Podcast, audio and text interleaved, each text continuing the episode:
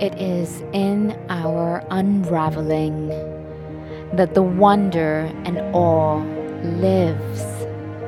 It blooms with each step, each one a little more intriguing than the last. We scream, we cry, we hope, beckon and gaze. We dream, fight, laugh, and laze. We live in the fullness of it all for those moments in love and out of it. For our becoming is never complete without it all. So as we start to fall into grace, let it engulf us and take us into our better days.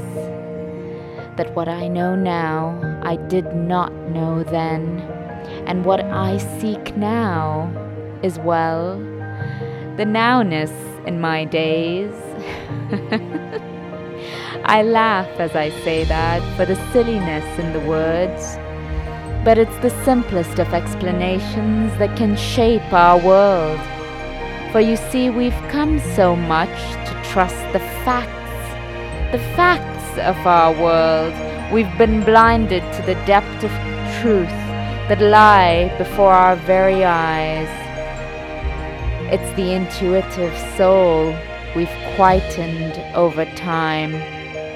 Wake up into nowness, I say. Let's ground within our souls. Wake up. I'll learn a little more as I trust in the unknown.